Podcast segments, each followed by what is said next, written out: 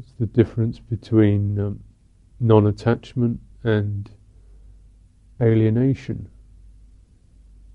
It's quite important to, to know because these are these are actually direct opposites, and yet they can, we can get confused. We practice non-attachment; it can be a kind of an alienation experience. It's like a rejection of everything, or we think we're practicing non-attachment, and it's really trying to push everything away from us, not wanting to be bothered. Uh, kind of, like feeling of mild contempt, even for the world or oneself or humanity or worldly activities. Kind of don't want to be bothered, don't like it, waste of time, futile.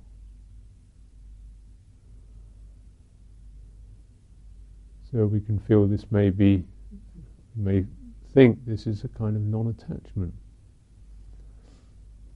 Actually, it's more like alienation, separation, because one feels oneself to be other than, to be separate from, feels a very strong sense of oneself is delineated by our feeling of not being this, not wanting to be that. There's a there's a pulling away from. So there's an attachment in a way to being other than things that occur. I am other than this, or I want to be other than this. So this is attachment and alienation.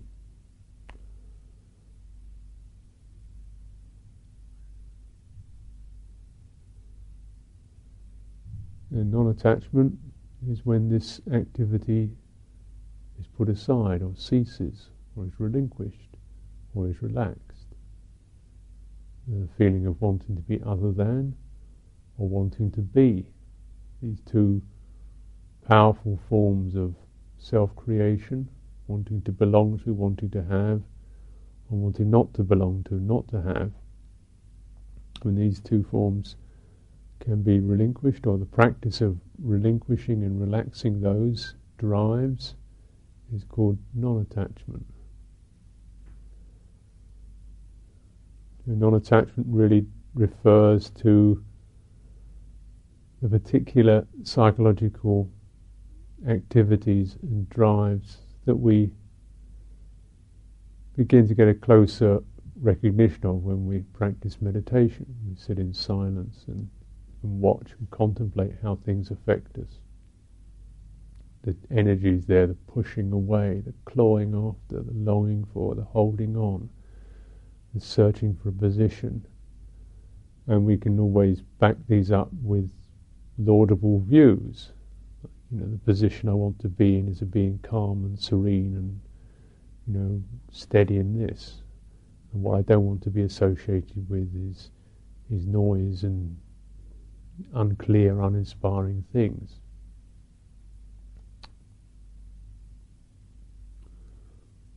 These are, of course, good enough ideas.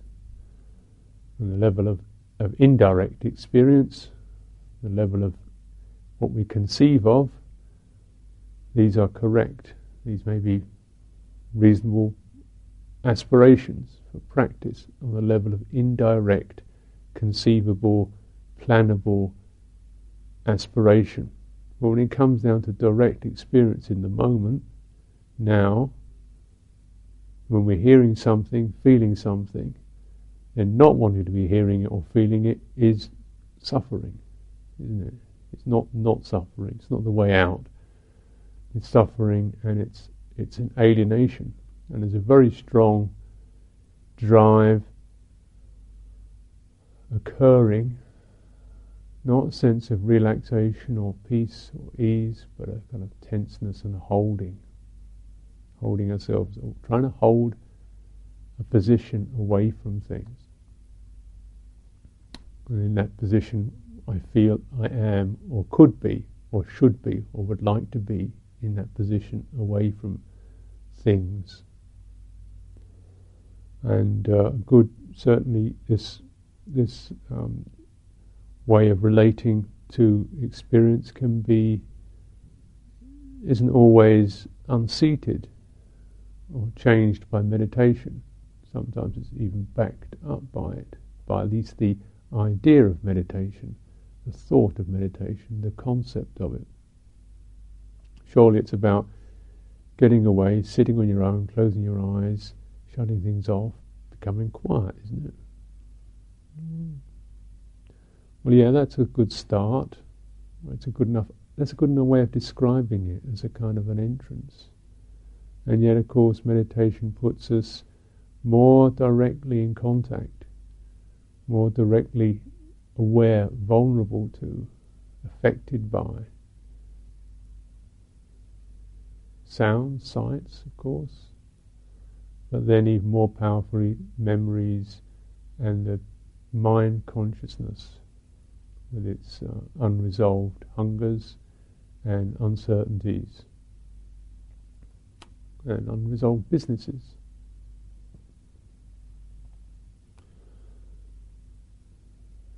So we can find that perhaps in a particularly when you when you're living a contemplative life, then one feels one's meditation has gone astray. Sometimes when you just, uh, you know, if you're not living this that particular life, if one is, you can just kind of put stuff away for a, for a week or so, and and then put things down and, go and just practice meditation exercises. It's quite enhancing. You feel quite, oh, this is good stuff. You know, your mind gets clear and bright.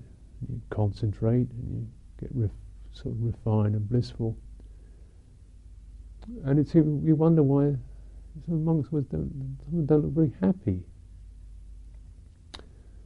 and even experience su- some surprise to, to, to when you hear that maybe that you know they don't always feel very glad or joyful or concentrated. In fact, lot sort of slightly listing to starboard or port as they sit nodding, looking a bit grim.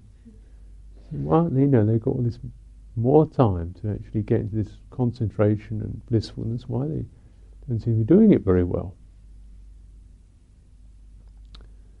Are they just the, you know, are they people who can't meditate very well? That's why they become monks.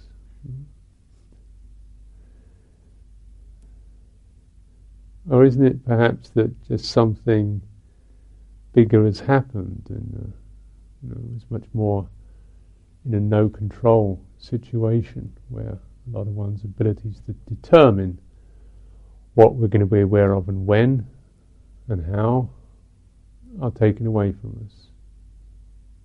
So there can be this very powerful feeling of like a humiliation or di- disempowerment. You know, choosing uh, ways of being able to determine what and where we're going to focus can suddenly be can be gradually or suddenly taken away from us and then in that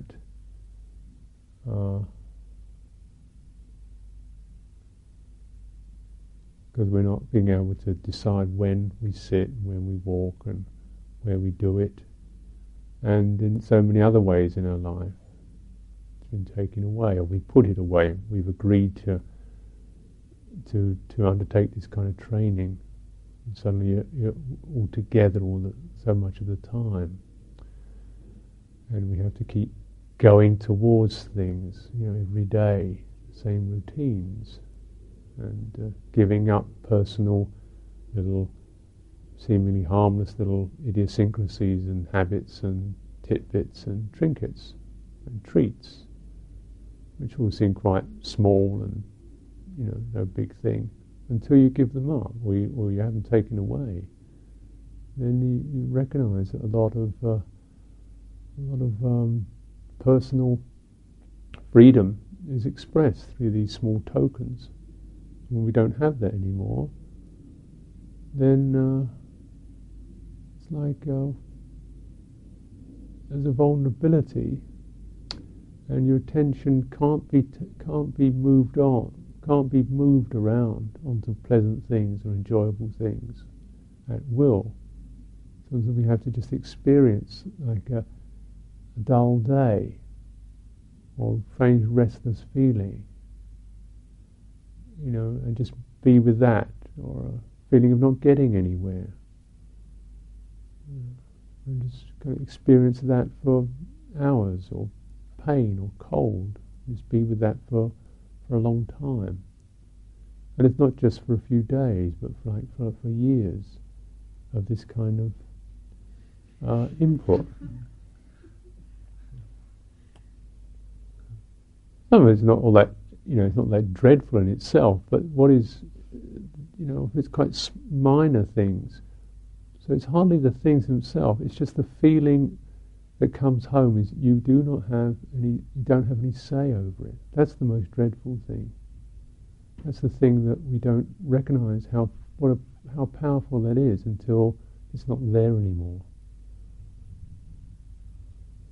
Mm. Like when you decide to fast, you can go without food. But if the food doesn't turn up and you haven't decided, suddenly it's suffering. If, you, you're expecting it, or you don't know when it's going to come. But if you decide, you know, if you've made the free choice not to, then it's different from if it's, it happens to you any time. Imagine going through the pindapat line, getting your alms bowl in front of you, and somebody coming along and taking it away from you. It'd be different from not eating, wouldn't it? If you decided not to eat today, you'd feel quite good. But if you went through their alms round, got your food, put your bowl down, and somebody came along, took hold of you with one hand, pushed you away, and took your alms bowl away. It'd be terrible. They did that every day. So that, that's the that's the difference. Is that one is that the sense of loss of loss of power, personal power and personal choice.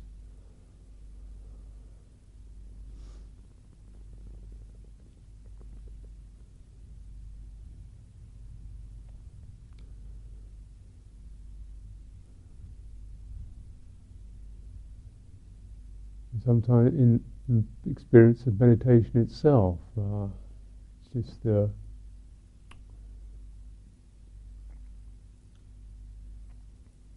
con- dealing or experiencing the mind when it's not not lovely and not nice and not interested. And there isn't any way to distract oneself to find something else to go to. We can make a tremendous amount of suffering out of that.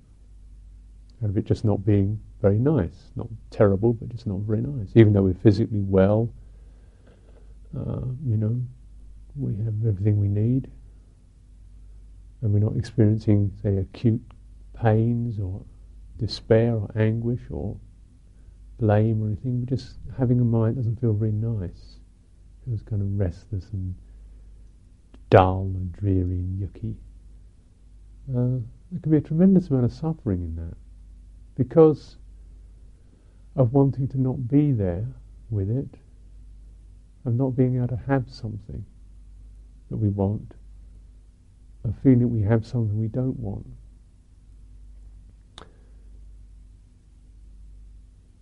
And when you look into that experience, you see that the alienation is the suffering. The sense of being separate from the experience and not wanting it is the suffering. That the suffering is being continually created from something in us that's stubbornly saying, No, I don't, no, stop it, oh, shut, go away, no, no.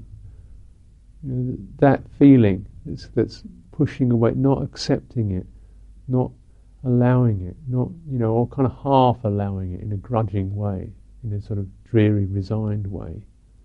And still, even in that sense of sort of phlegmatic resignation, where our energies just go very dull and we get bored, there's still a, a sense something is pulling away from it. Something is saying, I don't want to be this, I don't want to have this.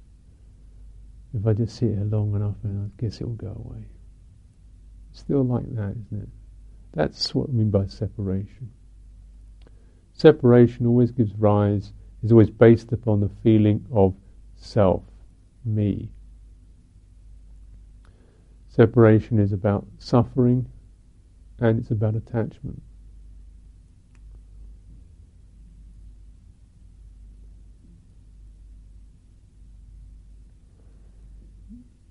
You know, attachment we can see in Pali language is interesting. It can use these uh, terms as either nouns and or verbs. Uh, attachments can be seen as things, or attachment can be seen as an activity. So when it's uh, when attachment is uh, uh, things, these are called upadhi, which mean we may be attached to various sense objects, television, songs, um, you know, things of that nature, particular things. And we feel, well, you know, we decide we'll give up that, and we'll give up this, and we'll give up that. These are our attachments. But what doesn't stop with that is the is the underlying process of attaching. The attachments are the result of the process of attaching. Attaching and attaching just doesn't finish when one puts aside some attachments, some things. It continues, it just ferrets around for something else. Attaches to immaterial things like solitude or quiet, ideas and views, philosophies, notions, stances, characteristics. Mm. It attaches to the atta- attachment continues, and if we decide to give up the material, it goes to the immaterial.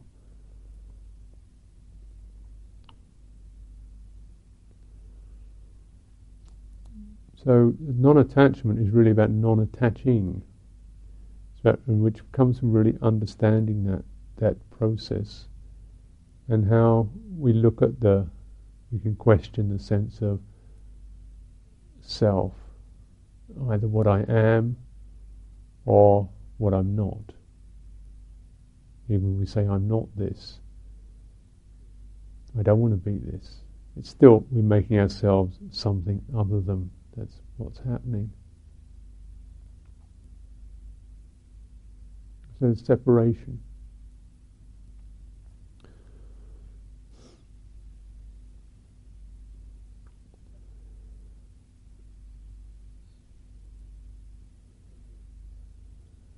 And when there's to to the untrained un mind that's not completed its its understanding, then we the, um, the feeling is that if we just ever separate ourselves from what's painful, then we'll be okay. And that's that's the motivation of our life is to become separate from painfulness, unpleasant things.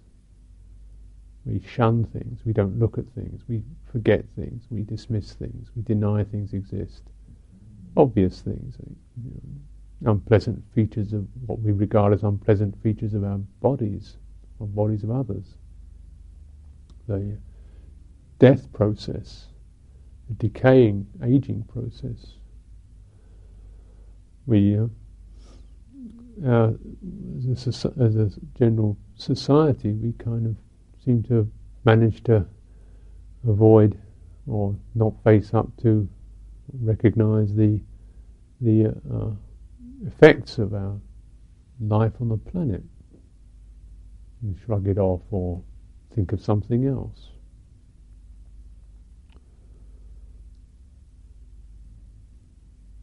There's a lot of not facing up to, not not recognizing, ignoring. And the, even though intellectually we may recognize we have to deal with things that, that essentially on a, on a kind of emotional inner level, there's a feeling of, you know, to, to associate with what's unpleasant is, is wearying, painful, dreadful. And that we can find, if we can separate ourselves from that, we'll, we'll be kind of okay. So uh, ideas of a retreat are sometimes rather like that, aren't they? Separate itself from what's tedious or boring or aggravating. Ideally, a desert island or some lovely forest idyll. lovely it'd be just to kind of go to some sun-kissed tropical island, live on one's own, eating mangoes and coconuts, swimming in the sea, not being bothered.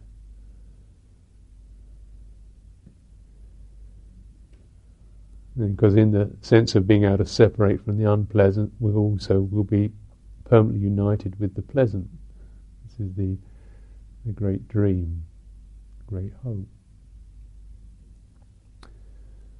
In meditation, we're actually coming up, witnessing that process, that, that psychological process of separation. Resistance to things, not wanting them, shutting them down, trying to shut down, and how it makes us dull and frightened, cowering, tense, shrunken, contracted. Sometimes people get really dim on retreats, like uh, stu- actually stupid, you know, not noticing what's going on because the whole system has gone into this kind of contraction mode. So our bodies can actually phys- sometimes just physically contract and tense up or we don't notice things. You know, simple daily chores or routines or people's needs or whatever, we can be oblivious to them. Not because of any malevolence, but just because our whole system's gone into a kind of denial mode, um, shut off mode as a, as a way of trying to survive and cope.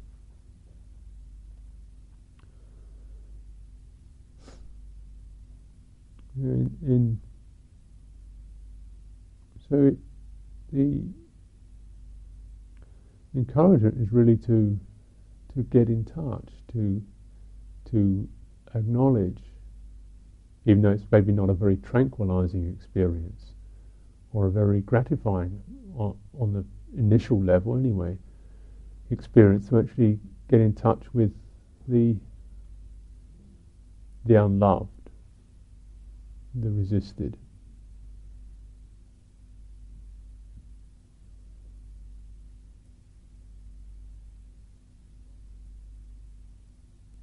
The longing of the heart, or the restlessness of it, to call it back. So it's not just even objects anymore. It's not people and things and places.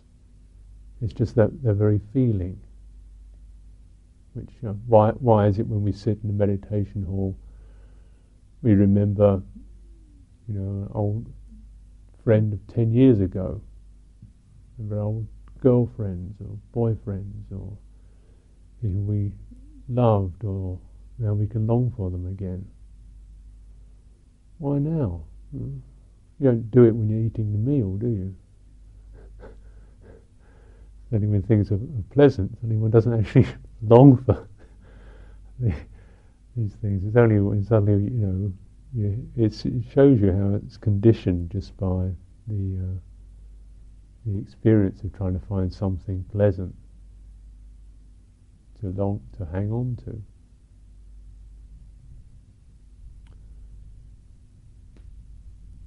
This is atta- attachment. This is the action of attaching, searching for something to attach to to become another attachment.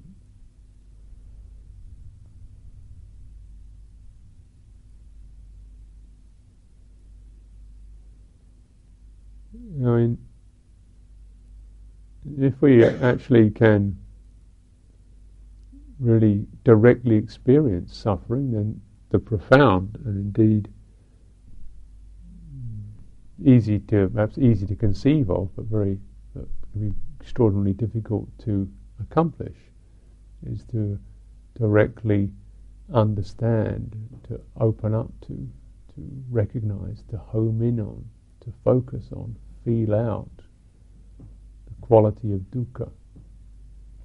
Not why, not, you know, why am I suffering, not, you know, not particular objects, just the very, the feeling of it, the, the beating in the heart that wants to move away, or the clawing that wants to hold on, just that, that very energy, movement.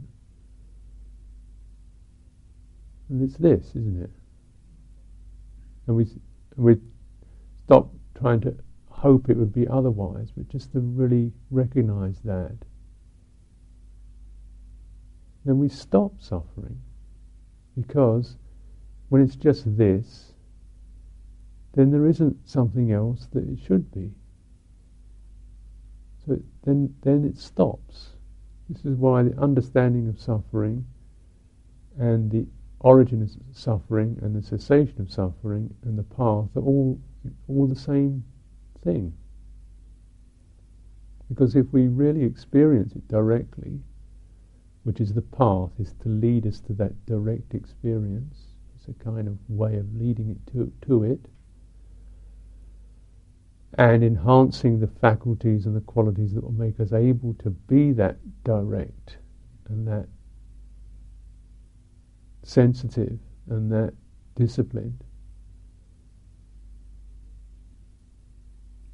then the direct experience of it as it is is putting aside the cause of it, which is the running away, the chasing after, the denials, the I want to be's, the I don't want to be's, the remembering the good times of five years ago. So this is those those are put aside, relinquished. Because of that, the suffering stops.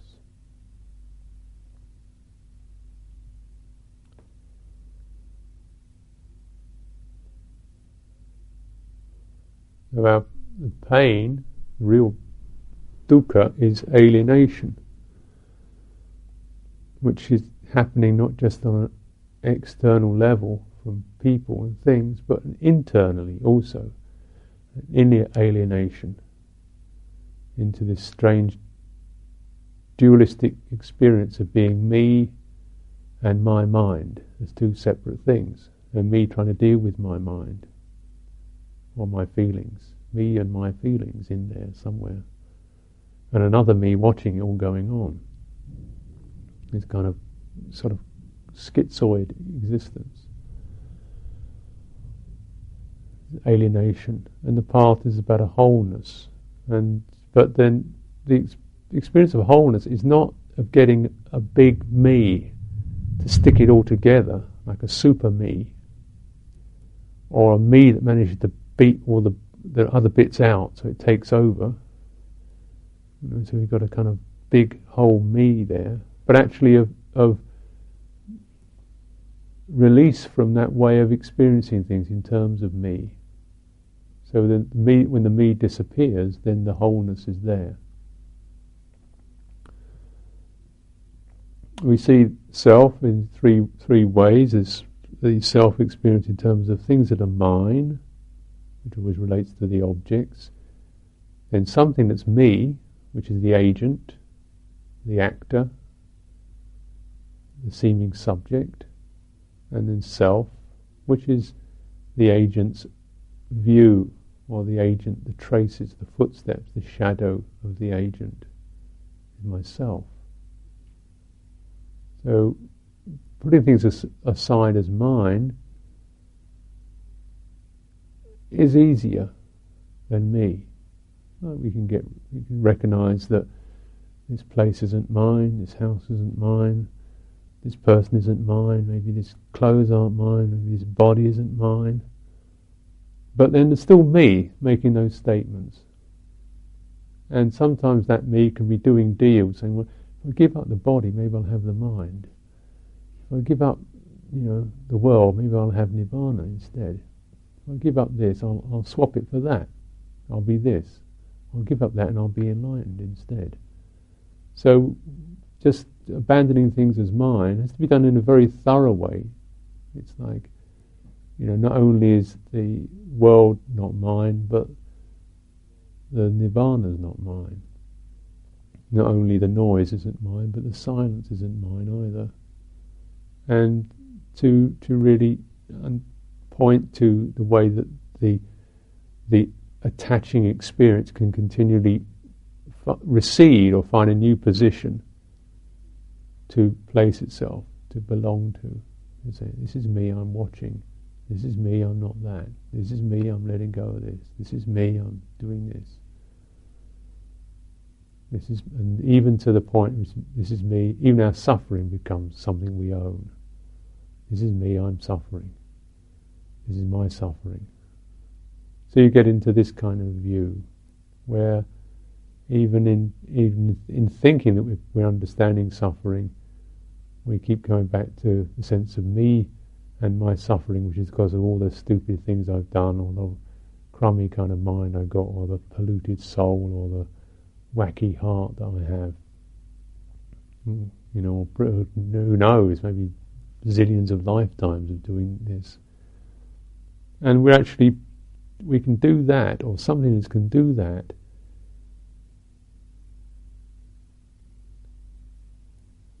And create a tremendous sense of, of gloom and fatalism and persecution and being a victim, just still to ret- retain the sense of me. It's that powerful.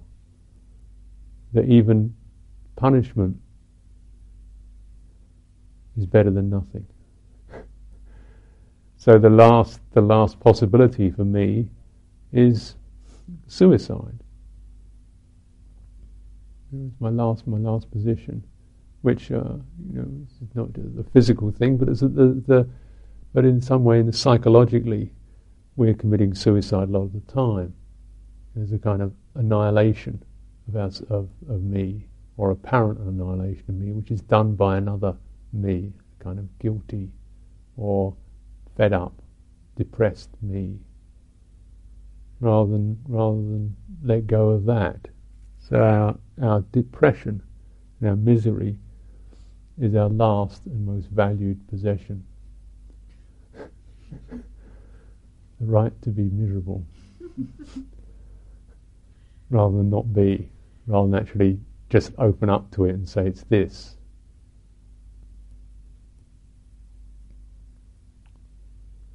That's how strong attaching is. You just consider, you know, how it is for you, how it is in this in this life. How how stuck we can get in moods of dark, negative moods. Why don't why don't we let go of them? Why don't we? Why is it so that those are more difficult to let go of than the than the happy states? Hmm? Because we don't because of the this. Uh, Depression is like a, a victim cowering in the corner of the prison cell. Still there, and they're just kind of shrunken to a point.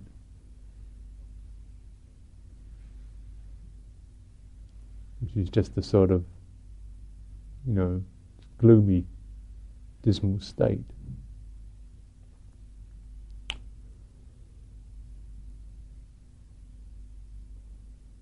a lot of our practice is being is about you know as in this life is to try to experience a sense of communality or this is rather than I am.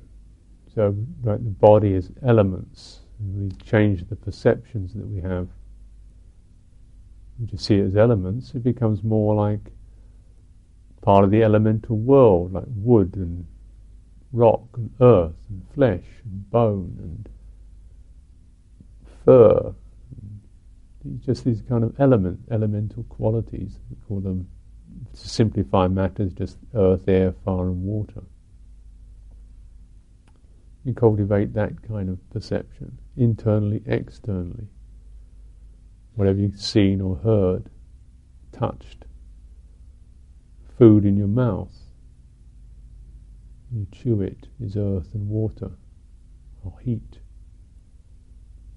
It's like that. It's like your own body eating.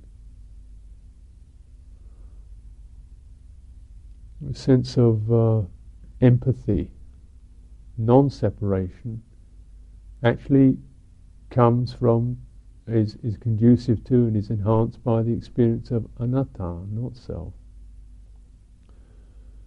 And so often when people kind of come in contact with this idea as an idea, anatta, not self, they, they, it's interpreted through the mind that always is stuck in self as seeming like a complete denial or an alienation from themselves or an eradication of something. But it may more usefully be understood as no separation, not a separate self. No separation, non attachment, not pushing away, not holding on to, not saying, This is mine, I want this for me. Or this is not mine, I'm not going to be with that. And, on, and working on those energies that keep doing that.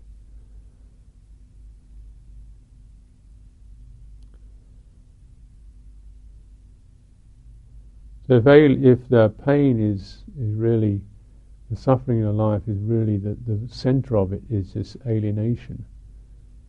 It isn't perhaps the central theme of the way out of it is non-alienation, getting in touch with, sensitivity, access, communication, inner communication as well as external communication in a dialogue, if you like, which doesn't have to be verbal, but, but instead of a stiffening up against our experiences, some way in which we investigate them, open to them, don't have fixed views about them. Just like when you're trying to actually develop a dialogue with a rather difficult person you have difficulties with, you realize if you can do this skillfully, you've got to stop your fixed views and be prepared to just be very open and see how it goes. And this is often the way you've got to work with yourself because you are your most difficult person. the most difficult relationship you have is with this because the karma, why we're born, is because we haven't resolved it yet.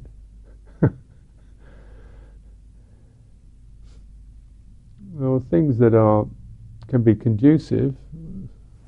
This way of life. Why, why is it that we, we are, in fact,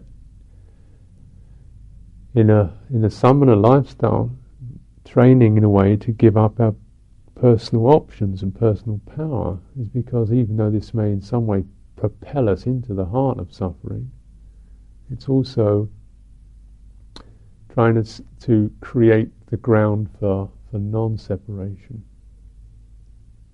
because we're, we're not able to, to distance ourselves, to retract. We're not able to gain and own. We're not able to have power over things. So it, it removes those things which give us the, the sense of being able to be separate individuals and therefore amass more causes for suffering. Even though in the short term it can be a lot more fun that way more enjoyable.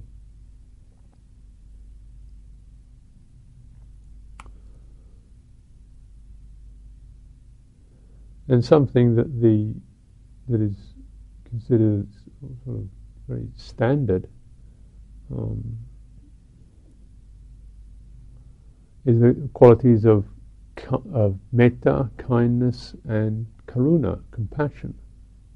These two, kindness and compassion which can be seen as, as, somehow the same thing, but in the very precise way that the Buddha defined and delineated these terms. Metta is, is the wish for well-being,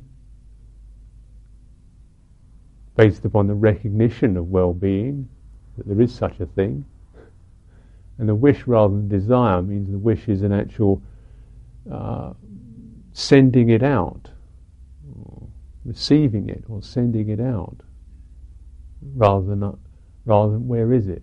I want it, which is desire. and compassion, which is the recognition of the uh, vulnerability of all beings, and the sending out of something that is seeks their safety.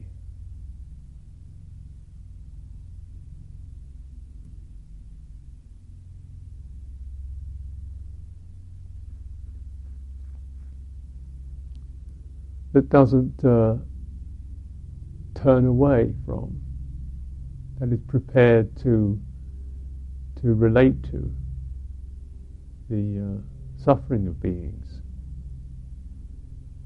These two qualities are, of course, aspects of of love, and they are, they are rather selfless. Not just as ideals, but as, as direct experiences. Now, for example, when, if we try to practice metta ordinarily from the point of view of, of self, then it's, we always think it's something we've got to do. I should be a loving kind of person, so I should love you and you and you. You know, I don't like you very much. I'll do my best to be nice, which is quite laudable as a kind of idea. But in meditation, in Dhamma practice, you're getting to, to a much more direct experience than, than is allowable or is attainable through this self separatist position. So it's actually feeling it, not because you want to or you should do, but actually feeling that, having that thing happening, where there is this. Uh, uh, the mind moves towards the well-being of creatures, people. It just it tends to see things through that way. And the basis of it is for is being able to first of all receive it. So you have to know what it feels like. So often, medit- uh, in the meditations you, for metta, you actually bring up the impression, the image, the sign of someone or something that conduces that kind of feeling in your heart. The feeling of loving, admiring, respecting. Uh, so you get that impression in the heart, and then you focus on that impression, and you can let go of the image. You get that sign, metta sign of of feeling uplifted, somehow energized, uh, uplifted, and then we we begin to uh, we can put people we can put things through that. We can cut. We can spread that sign around. First of all, maybe you can only you can only move it a little way. You can only have it when that image, that favourable image, is in your mind, and then when you turn it to something else, it, it disappears. But with a little more practice, you, when you focus on it, then you can turn it towards different objects, or maybe very immediate objects. Perhaps people you feel less admiration for, but you feel quite okay about. And you can see them in that light, see the good side, see the good features, their goodness, pick up that. And then people who maybe you don't you don't think of very much goodness, and you, you, see, you know you can still you can still see it in that. Know, even people you don't you know, don't think of any goodness, then one uh, one can still find some kind of of experience of, of well of wishing them well just that uh, because you you rec- you able to recognize their uh,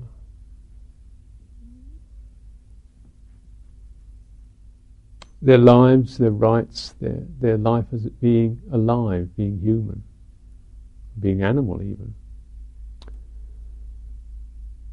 is basically uh, a position, a fortunate position They're not being uh, brutalized or punished. So you can get a sense of the, the, the wishing well, even people are not not in a very good who don't you don't think are very good. the fact that you're just wishing them health or the ability to, to perhaps to, to see things more clearly or to improve themselves. It's a supportive rather than negative. At least the, the level of just refraining or not feeling that sense of contempt or anger. We can say is is uh, a quality of metta is like that, and we also can practice this to the in the various towards the various states of being that we experience in our daily life.